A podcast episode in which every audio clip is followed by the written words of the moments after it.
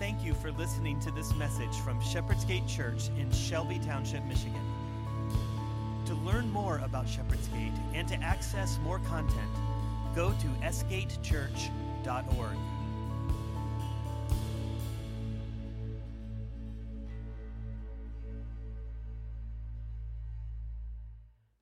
now in week six of our sermon series on the book of Genesis, where we have been going through word by word, verse by verse, and just reading and seeing what it is that God has for us today. If you're new to the Bible, if you're new to church, if you're new to Christianity, we're so glad that you're here. This is the perfect place to be. Even if maybe you don't believe what we believe, or think the way that we think, or even completely understand all of this, we're just glad that you are allowing us to be on the journey with you.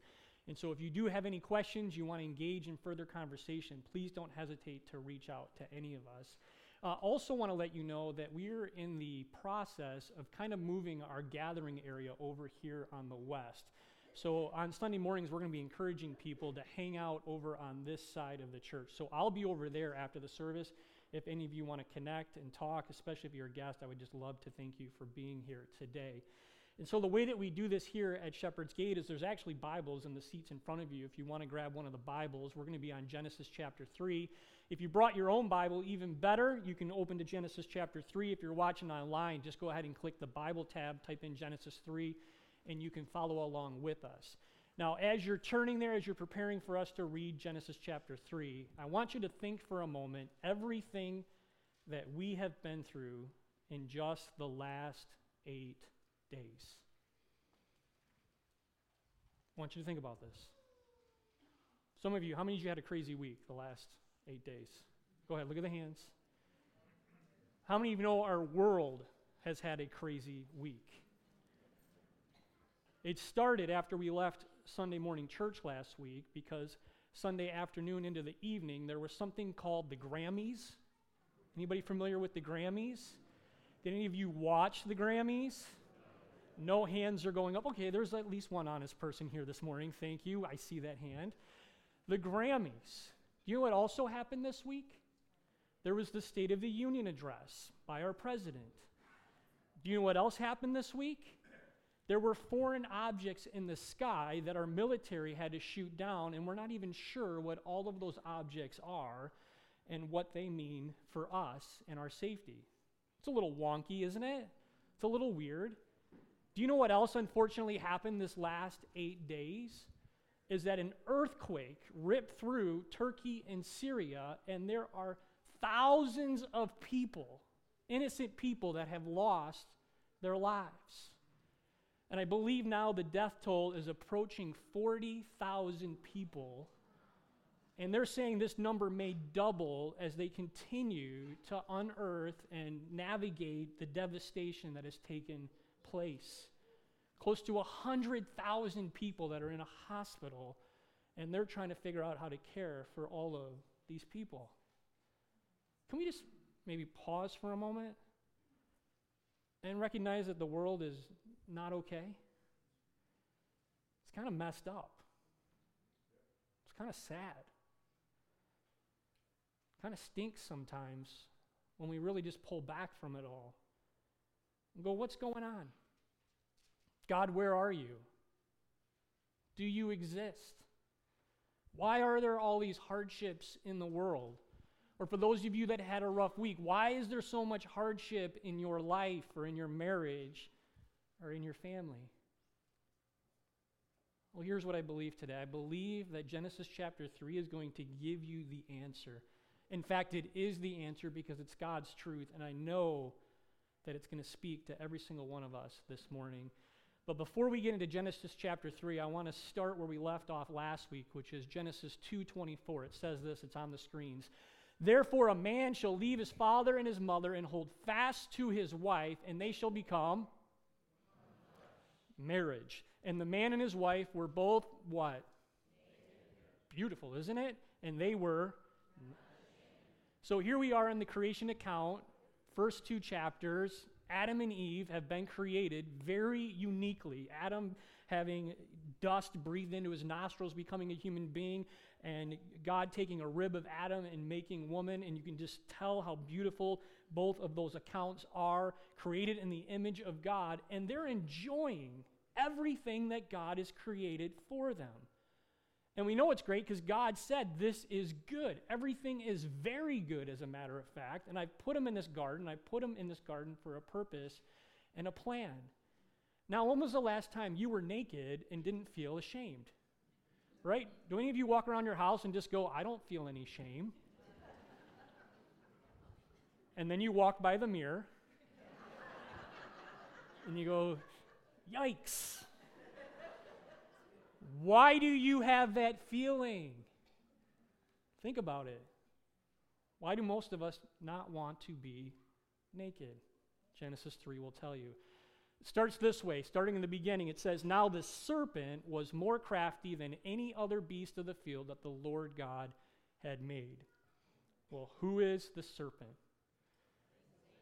Revelation 12 9 actually tells us the great dragon, which is what he's also referred to, was hurled down, the ancient serpent called the devil or Satan, who leads the whole world what? And why does he do that? What is his purpose? What is his plan? What is his mission? What did Jesus tell us? To kill, to steal, and to destroy us. And yet, we live in a day and age when people like to toy with the devil. They like to entertain the devil. They think it's cute to mimic the devil and to poke at the devil and to think, ah, it's not that big of a deal, and this isn't really true, and this isn't really what took place. In Genesis 3, it's just a fairy tale, it's just a fable, it's just a history book.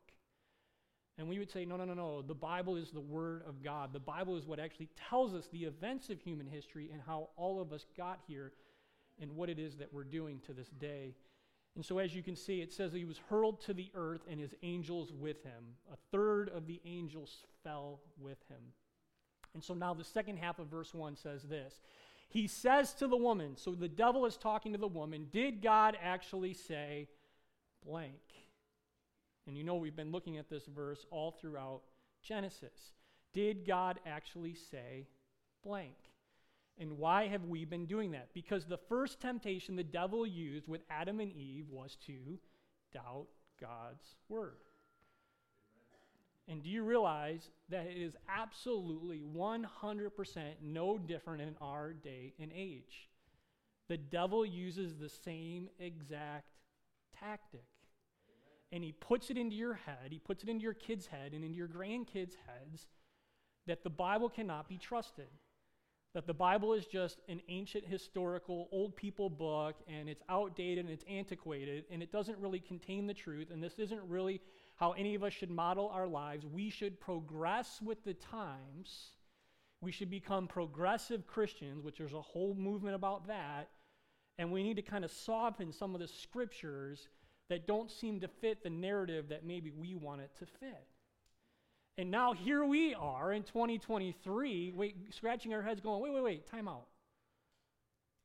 All throughout human history, and particularly the last 2,000 years, the church over and over again has fought this idea that has crept into the church that the Bible somehow is now not the actual Word of God. That somehow it is for us to then manipulate and distort or it's for us to redefine. And what's sad is that we're seeing unfold even at a more precedented level in our time.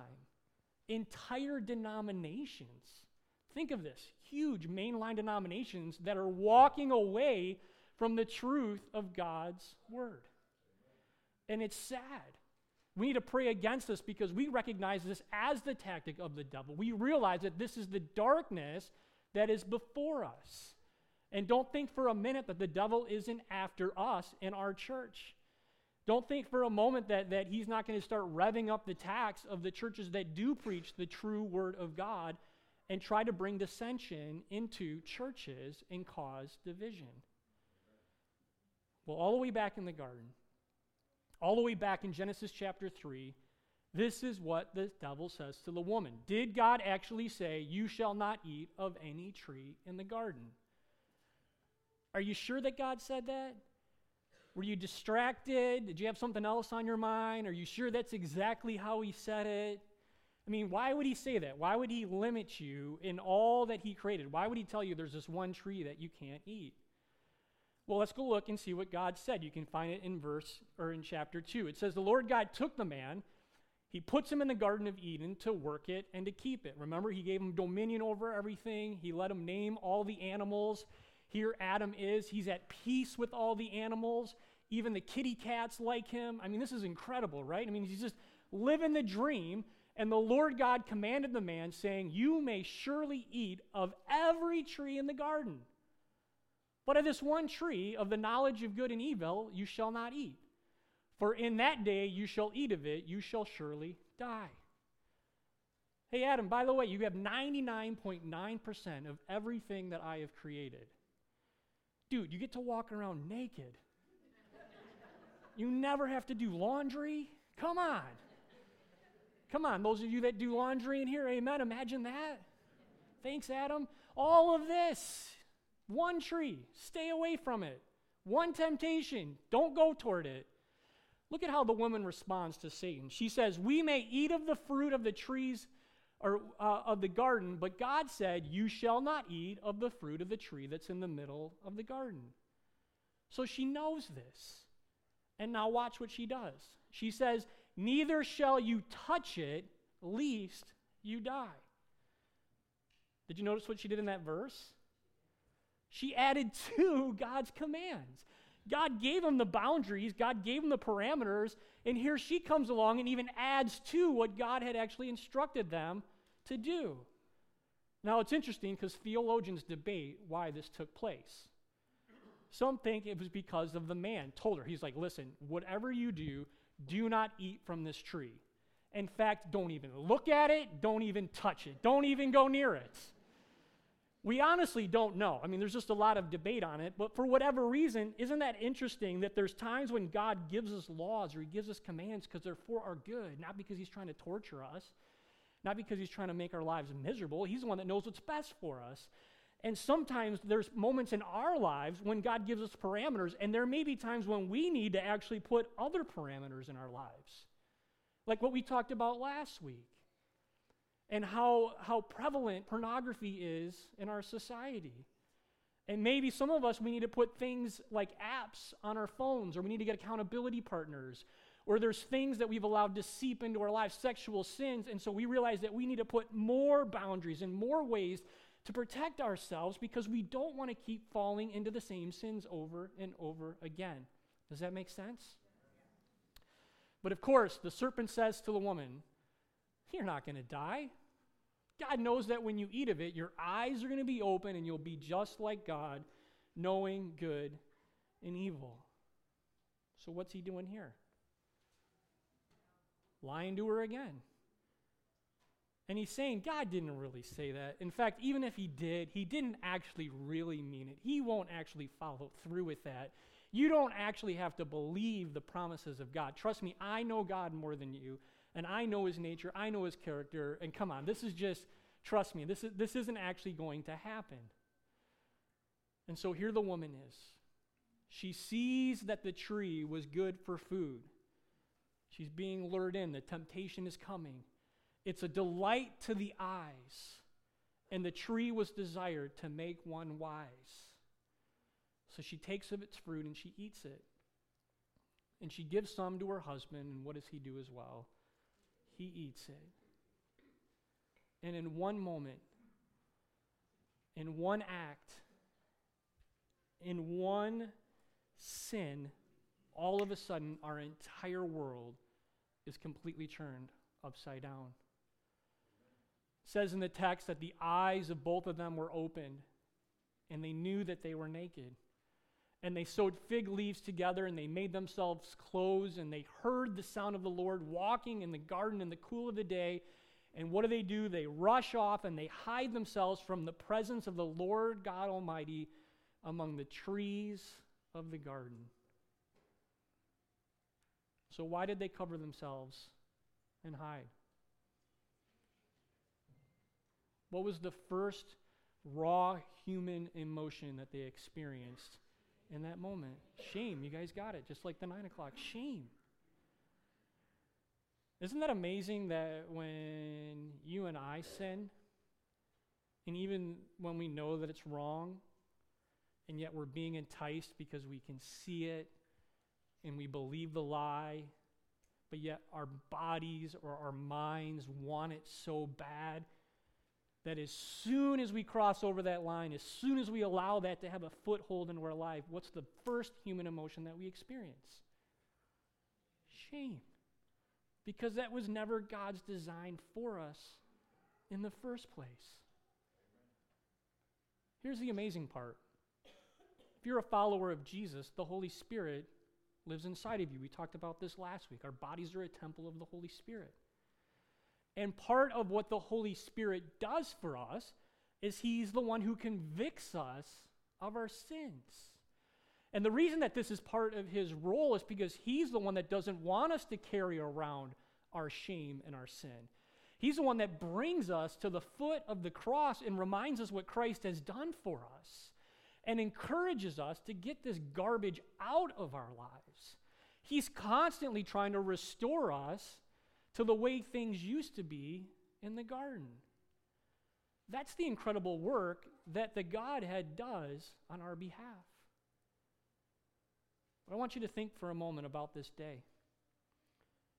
I want you to think about the moment that sin entered the world because all that is wrong in the world, all the evil, the immorality, the decay, the failure, the disappointment, the weakness, the sadness, the sorrow, the pain, the disillusionment, the trouble, the discomfort, the remorse, the regret, the conflict, the hate, the jealousy, the envy, the bitterness, the vengeance, the fear, the crime, the selflessness, confusion, lies, deception, error, intimidation, manipulation, deviation, distortion, anything that you can possibly think of that is wrong with this world is because of Genesis chapter 3. And so when you maybe look at your family and your family's at odds with each other and people are holding on to unforgiveness, words have been said, shots have been fired you know what's a result of? This original sin. When you look at the devastation that took place in Turkey and Syria, and as difficult as that is, and sometimes our minds want to say, you know, question and doubt, well, is there really a God? And why would a loving God allow something like this? You know what the answer is? Genesis chapter 3 when we see injustices all around and there's confusion and there's chaos and there's just things that happen and lives that are being torn apart and just things that make absolutely no sense to us, do you know what that's a result of? Genesis chapter 3. And so when you're talking to friends or coworkers or people, and maybe they're not church people, or maybe they don't have a relationship with the Lord and they're struggling because they can see the darkness around them, you have the answer. You know why the world is dark. You know why the world is in decay. You know that the world's actually never going to get better because that's what Jesus said. Jesus told the disciples when he gathered them together, and he gathered them together because they were actually asking him about what's going to happen in the last days. And he was the one that says it's going to get worse.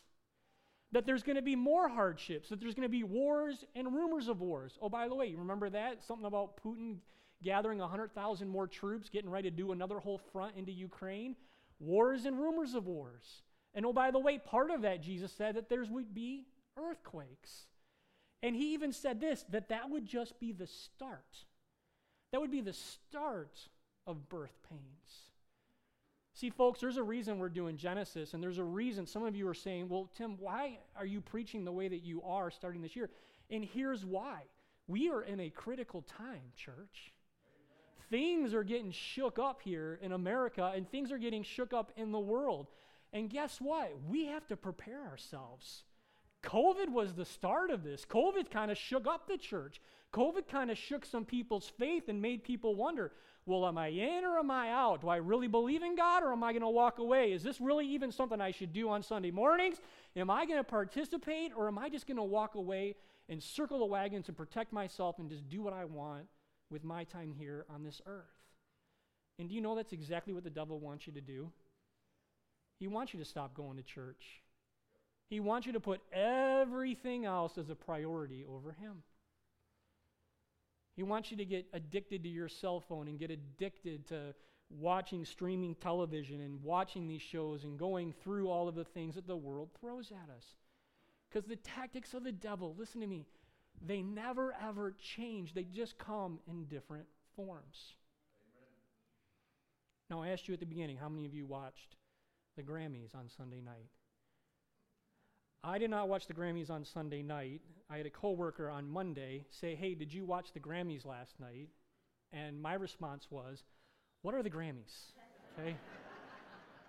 I honestly didn't know the difference between the Grammys and the Emmys. So I'm like, what do the Grammys do? Okay, music. Okay, remember, I don't like going to concerts. I don't really follow, you know, music that well. It's just not my thing. And so I'm like, what happened? He's like, you need to go online. You need to be aware of what are, this is what he said, and I remember this because he's got, he's got teenagers that are about to become young adults. He said, this is what our teenagers and our young adults and our kids are watching, and this is what's influencing them. So the next thing you know, I'm on YouTube, and I'm watching a video of this gentleman right here, whose name is Sam Smith, who decided that he was going to sing a song called Unholy. And that it would be cute to dress up as the devil. And it would be cute to, to turn the stage red, okay, make it look like hell. And this is just one picture. There was this whole scene of people in cages and doing all sorts of weird things. And, but this is entertainment, right? This this is supposed to be funny. This is supposed to be okay. And so our kids are supposed to just laugh this off, and our teenagers and our young adults and those that are in college. And this is just this is just all part of the entertainment industry. Why should we expect anything different? And then I went on Twitter. And I was like, well, let me check this out on Twitter, because there's, you know, you heard the rumor, there's a couple opinionated people on Twitter. and I began to watch as people just ripped on Christians. Oh, this is going to make the Christians upset. Oh, they're all going to, you know, email and call the FCC. Oh, they're going to demand this and this and this and this and this. And then I realized that he didn't sing this song alone. He sang this song with a lady named Kim Petras. How many of you are, familiar with Kim Petras? I knew absolutely nothing about her, but I began to research her because that's what I do. And I found out that she was actually born and raised in Germany. In fact, what appears to be a woman that is dressed like a woman, has hair like a woman, she was actually born a boy. And she was one of the first people to undergo transition surgery as a minor. In fact, she positioned the court in Germany when she was 14 because the law at the time was that you couldn't have transition surgery until you were 18. But going through an, a psychological evaluation, they deemed that she was conscious enough and able to make this decision on her own, so they allowed her to go through this transition surgery at the age of 16. And I'm sitting here reading this going, this can't be true. I mean, I, don't, I didn't even know this was a, what this is all about. And then all of a sudden I found out that they won. They won an award for co doing the best pop song or something. So it was the first transgender and Sam here, he's binary or he's non-binary, so he goes by they them. This is the first time that a non-binary transgender co-duo has ever won a Grammy. Folks, this is what our kids watch. This is what your grandkids are seeing and hearing. To think that this isn't somehow a manipulative tactic of the devil is crazy. And for the world to mock it, for the world to say, of course the Christians are going to have an issue with this. Of course they're going to point out, because they can't handle it. They're afraid of the devil and they're afraid to, to do this and that. oh, it isn't it cute? He's got his, you know, he's got his hat off now and he's just a normal guy. No, you know what these two people need? Jesus. We need to pray that somehow the gospel gets to them and that they have a churn of heart and life, and that they realize how precious they are because every person is created in the image of God, including Sam and Kim. Now, again, I said this is no different than what's been going on for the generations. In fact, if you're a Gen X in here, could you raise your hand? I know there's not many of us. Go ahead, nice and high. Oh, more of you in here than there were at the nine. Okay, There's like five at nine, there's 10 in here. Okay. Gen Xers, who is the person that thought it was cute to dress up as the devil and to play these tactics and to try to win the hearts of our generation? Who remembers? Remember his name? Who said it? Where are you at? Say it, Dan. Marilyn Manson. You remember Marilyn Manson? Shave his head, shave his eyebrows, put makeup on, did all sorts of crazy demonic things, and everyone thought, oh, he's so cute. oh, he's so innocent. No. He's under some type of demonic oppression. And for those of you that are older, you're like, oh, those Gen Xers, those millennials and Gen Zers. Do you know who Sam Smith went to immediately after winning this award? He went backstage where they do a side interview and he gets his picture taken. Do you know who was standing next to his side right after he received the award? Anybody know? Some of you boomers might know this name, and the rest of the generations, you'll know this name as well. Her name just happens to be Madonna. And she decided that she needs to go on tour again. So she's going to go on tour starting this year into 2024, a whole entire U.S. tour and she's going to be all over the entire world, all of the major cities. Do any of you know how old Madonna is? Real old.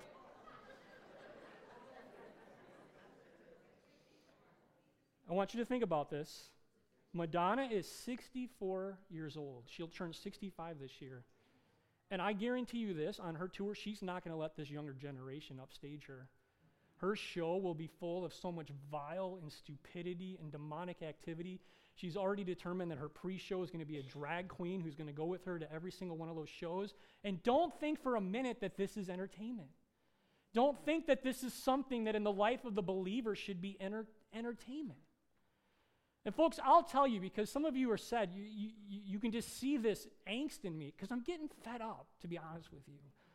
I'm getting sick of what's being shoved down the throats of our kids. Today's Super Bowl Sunday. We should all be happy, right? Oh, can't wait. Chicken wings. Who doesn't like chicken wings?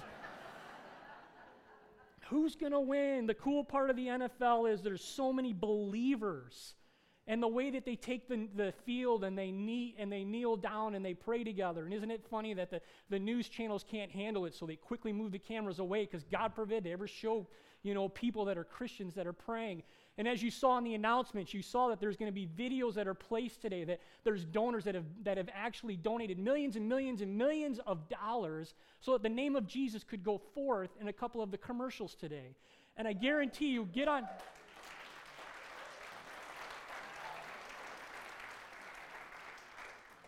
Here's the thing those of you that have Twitter, get on later tonight or tomorrow morning. I guarantee you, people will be like, why are they shoving that in our face? Who are they to, you know, put their platform on my Super Bowl and yada, yada, yada? That's the craziness of the world that we live in. Not only we, you know, do we huddle around our television and we get together with friends and family and we, we have this big monumental day to day, do you also know the darkness that the Super Bowl brings? That today is the greatest day every single year in the U.S for human trafficking victims. So in Phoenix, Arizona today, there are going to be innocent girls and women and boys and men as well that'll be sold into prostitution. That's the truth. That's the reality of the world we live in. Parents, these are the conversations that we need to have with our kids. And I know it's heartbreaking. I know it's frustrating. But this is the doctrine that you have to impart to them. It's called original sin. It is a total corruption. It is not a partial co- corruption. It is not a fraction of a uh, corruption. It is a total corruption of our whole human nature that we received from Adam. And oh, by the way, we received it from our parents as well. And it continues to be passed down from generation to generation to generation. Parents, your kids are learning this right now in the 1045 Kids program. And they're actually being instructed on the way home to ask you to talk to them about this on the car ride home, and when you get home, that you would have this conversation at lunchtime. In fact, I told the kids, volunteers, I said, could you just tell the kids that on their way home to thank their parents for giving them original sin? Because if that's what it takes to get the conversation started, then let's get the conversation started. And parents, this is what you take them back to Psalm 51 5 that I was sinful from birth, sinful from the time my mother conceived me. By the way, this is why we baptize babies here at Shepherd's Gate. We are born into original sin. It's not some period of time that you wait from the time that you're born to the time that you sin when you're 8, 9, or 10, or you become 12 and all of a sudden now the whole world makes sense. No, we are all born into this state. It all goes back to Genesis chapter 3. Not only do we realize our fallen sinful state, not only do we realize the shame that we put in our hearts and our lives, we also think that we can hide our sins from God, don't we? I know last week was tough. Quiet in here for a lot of the sermon. I mean, there were some things that God was dealing with in the hearts of the people that call Shepherd's Gate home. And I'm thankful that we have such a loving and gracious God that when we confess our sins, He's faithful and just. He forgives us of our sins. He cleanses us from all unrighteousness. But again, it's been eight days. And don't think for a moment that we haven't committed sins this week. We may have committed the same sins that we committed the week before. And we're going to have an opportunity to confess those sins again and receive God's grace and mercy again this morning because it's His kindness that leads us to forgiveness. But why do we think we can hide our sins from God? Who knows? You got shame, right? Why do we hide our sins from God? What's that other human fallen part of how we're wired? Thank you. Pride. We're prideful.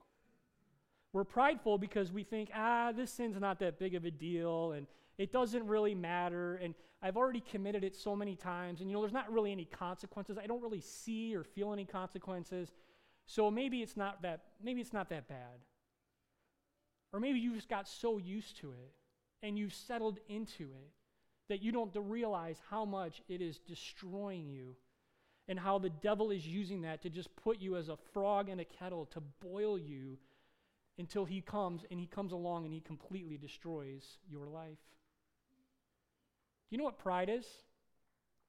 Pride is this it's just a mask for insecurity. Show me someone that's prideful. Show me someone that always is talking about themselves and always thinks that they're great and they got it all figured out. And look at what I've done. Look at what I've built. Look at how I've managed this. Look at blah, blah, blah, blah. All, they just resume builders, right? They just, every time you're with them, all they do is talk about themselves. Do you know people that are like that are actually the most insecure people on the planet? They put themselves in the position of God. They don't need God. When you're a follower of Jesus, you realize how fallen and sinful and broken you really are. Folks, we're all messed up. Look around. This is a jacked up church, just so you know.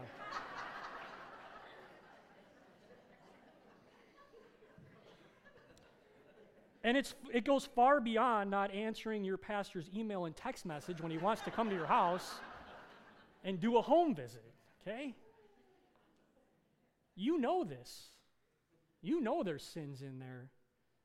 And you just put them in the closet, you, you put all the locks on, you'll confess all the other ones, but I, I just, this one I like. This is a coping mechanism for me. This one makes me feel good. This helps me get through this crazy world that we're placed in.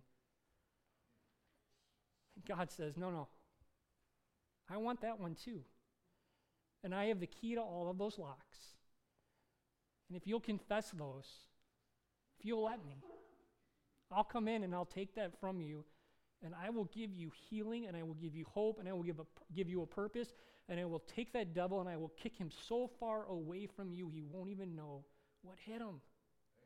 We don't fear the devil as Christians. Absolutely not. You resist the devil. The Bible says he must flee from you. He must. He has no power over you. God will not let you be tempted beyond what you can bear. He always gives you a way out. In fact, this is how Paul put it. Paul quoting Genesis, Paul validating Genesis says these words Therefore, just as sin entered the world through one man, and death through sin, in this way death came to all people because all sinned. We're all in the same boat. We're all sinners. We all need God's grace. He goes on to say, consequently, just as one sin, one moment of time, resulted in condemnation for all people, so also one righteous act resulted in forgiveness and life for all people. For just as through the disobedience of that one man, Adam, the many were made sinners, so also through the obedience of one man, Jesus, the many will be made righteous. What is that one righteous act? The cross. When Jesus was told by God, guess what? They screwed it up. You're going to earth. You're going to be born a virgin. You're going to you're going to walk the earth. You're going to experience and you're going to see and you're going to witness and you're going to feel everything that our creation sees and feels and experiences as a human being. You're going to be fully human. Oh, by the way, but you're also going to be fully God. But you're not going to screw it up. You're not going to sin. And they're going to take you captive and they're going to beat the living daylights out of you. They're going to put a crown on your head and they're going to mock you because you say that you're God because you're God. Then they're going to drag you out of the city streets and they're going to put you on a cross and you're going to bleed out as a human being. But worse than that, the sins of the world are going to be placed upon you. And you're going to be tortured spiritually and emotionally because you love your creation.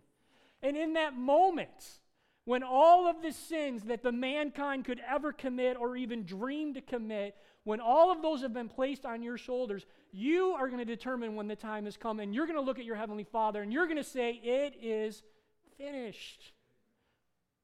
And in that moment, that relationship that was lost in the garden is going to be restored because God loves you and God has a purpose for you. And God wants to bring us back to Himself and give us His hope and His grace and His forgiveness. Amen? And so, if you're here this morning, or you're watching online, or maybe you're watching later on demand, and you do not have a relationship with Jesus, maybe you don't know the Lord. Maybe you just are struggling, or you know that you've kind of walked away from God, or you've just kind of said you're done with God. Realize that He's calling you back to Himself that He loves you. He wants to be in relationship with you, and He is the only one that can offer you His grace and forgiveness. Amen? Because this is what Jesus told us to do when we pray. These are the words that He actually instructed the disciples that we still say to this day. It's found in the Lord's Prayer. It's these words that we would not be led into temptation, but that we would be delivered from evil. Think about that. That's what Jesus told us to pray. Who's leading us into temptation? The devil and our own sinful desires, not God. God's not the one that's out there taunting us, trying to trip us up. And when we pray this, and today as we prepare our hearts to receive Holy Communion, this is what I'm asking at what's at stake with the next generation, that we not only pray these words over our own lives, but that we would pray these words over our kids and our grandkids and our nieces and our nephews and all of those that God has placed in our life. God, put a hedge of protection around them. Put your hedge of protection around their hearts and their minds. Help us to not model bad behavior or to watch things or listen to things or do stupid things that we shouldn't do. God, help us to point them to you the only certain hope that they can have in a relationship with you. God, you are the great King. You are the Lord. You are the one we worship. You are the one that we seek. You are the one that we need. So, God, we humble ourselves before you. We bow to you. And we ask, God, for your strength, your purpose, and your plan in all of our lives. Amen. We hope this message was helpful to you. You are welcome to join us live in person or online every Sunday, or access more on demand content at sgatechurch.org.